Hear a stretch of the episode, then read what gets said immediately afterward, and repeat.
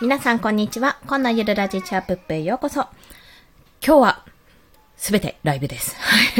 すいません。あの、収録ができませんでしたので、ライブでささっとちょっとお話をします。えっと、息子が後ろでふにゃふにゃ言ってるので、そちらの声が混ざるかと思いますので、ご了承ください。ということで本日ですね、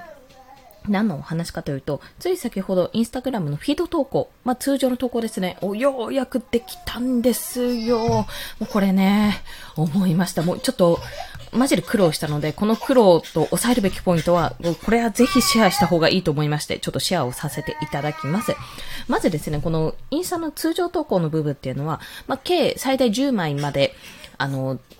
投稿することができまして、一度の投稿ですね。で、あの、ま、いろいろテキストを使ったり、まあ、画像を使ったり、いろんな形で、まあ、投稿っていう形ができるんですが、まあ、ブログで言うと一記事っていうような形ですね。で、これはフィード投稿っていうのは基本的にアーカイブに移動しない限りは、まあ、これ全部ですけど、リールとかもですけども、基本的には、あの、通常のトップページ、自分のプロフィールページのところにバーって並ぶような形になっております。で、まあ、通常投稿っていうように、他のリール動画とか、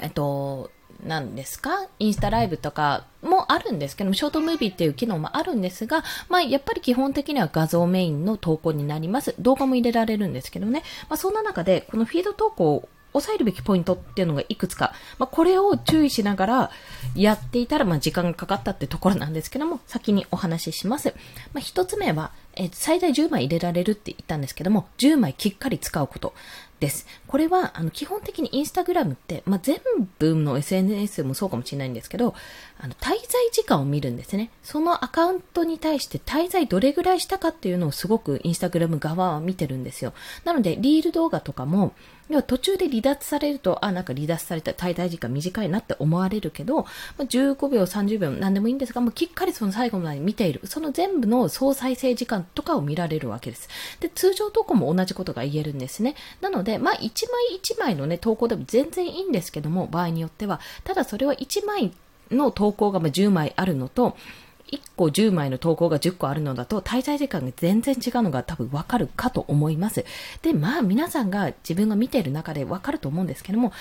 例えばじゃあいちまいの画像をポンって載せら、載ってるのは変な話、トップページで見えちゃうんですよね。大体。いちいちタップしないじゃないですか。そういうのと同じように、じゃあどうやったら見てくれるか、どうやったらタップして詳細を見てくれるかってとこまで考えるといいです。なので最大じゅうまいまではできるだけ使うと。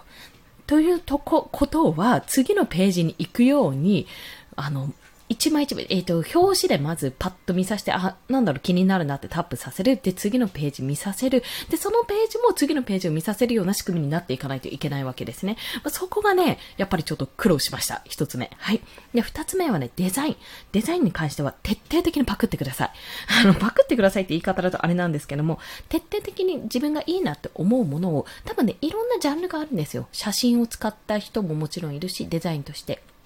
あとは、まあ、テキストメインでちょっと淡い色合いとか、むしろがっちりした色合いとか、シャッキリした、シャッキリっていうのか、かっちりしたフォントを使うとか、いろんなパターンがあるんですね。で、その中でも、まあ、文字がメインなのか、図解っぽくこうイラストがメインなのか、あとはまあ、え、自分の絵を見せるためのがメインなのか、まあ、どういう用途によるのかによって、だいぶ変わってくるんですけども、今回の私の場合はちょっとテキストメインだったので、もう背景はさ、小ざっぱりしようと思ってたんですね。で、最初、写真背景を考えてたんですけども、まあ、あの、ちょっとオリジナリティがあんまり出せないなってことで、結局自分の、あの、娘のイラストというか、線画ですね、そちらを使ってデザインをしました。そうするとね、割とシンプルでね、使いやすかったです。結構良かったなって感じましたので、まあ、それは本当に人それぞれなので、ちょっと自分はどの方向性でいこうかなっていうのは、作りながら考えてみると良いと思います。そしてみっつめは、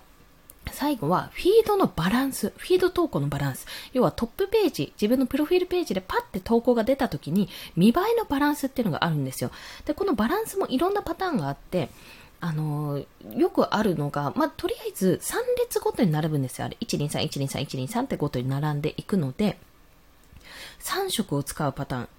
例えば赤、えっと、イタリアカラーにしますか。緑、白、赤、緑、白、赤、緑、白、赤の順番で投稿していくようなのも一つのスタイル。そうすると緑の列と白の列と赤の列って形になるんですよ。これを、まあ、要は、一抹模様みたいに、一抹模様であったりとかするのか、こう交互にしていくのか、に色でこう交互にしていくっていう手もあるし、もしくは斜めにこう投稿するような形にもできるし、よん色パターンとかもできるんです。あんまり色を使うとごちゃごちゃしちゃうので、自分の中でこれとこれをメインカラーにしよう、テーマカラーにしようっていうのを決めて投稿すると、まあ、要は型が作れるのでめちゃめちゃ楽です。で、特に写真の人、写真の人はね、超楽です。ただこれフリー素材使うとちょっと、あ、これフリーだなって分かっちゃう。キャンバとかだとね、使っちゃうとすぐバレちゃうので、そういった時はフリーじゃなくて、できるだけ自分のあのパソコンの写真とか、生活感あふれる写真、まあライフスタイルが見える写真とかだとなんか想像がしやすい、身近に感じやすいってところがある模様です。っていうのを、まあキャンバで作ってたんですけども、最終的にですね、あ、にふん過ぎちゃった。すいません。最終的に、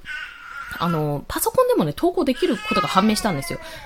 クリエイタースタジオで検索してみてください。これで、インスタグラムのアカウントで、あの、ログインができます。Facebook がなくても、インスタグラムのアカウントでログインできて、割と簡単にね、予約投稿もできますので、もしよろしければ、あの、使ってる方、パソコンで作っていて、まあ、パソコンで予約投稿とかしたいなと思ってる方は、クリエイタースタジオですね。こちらで検索をしてみてください。という情報を持って、私は今日は、これからお迎えに行ってきます。ラジオの収録ができなかった。夜できるかなっていうようなところなんですが、まだできなかったら明日の朝、ライブ配信しますので、どうぞお付き合いください。それでは今日もお聞きくださりありがとうございました。まあ、まだまだ頑張ってる方も、まあ、今日はこれもうおしまいでお休みって方も、まあ、明日も一日頑張っていきましょう。コンでした。ではまた。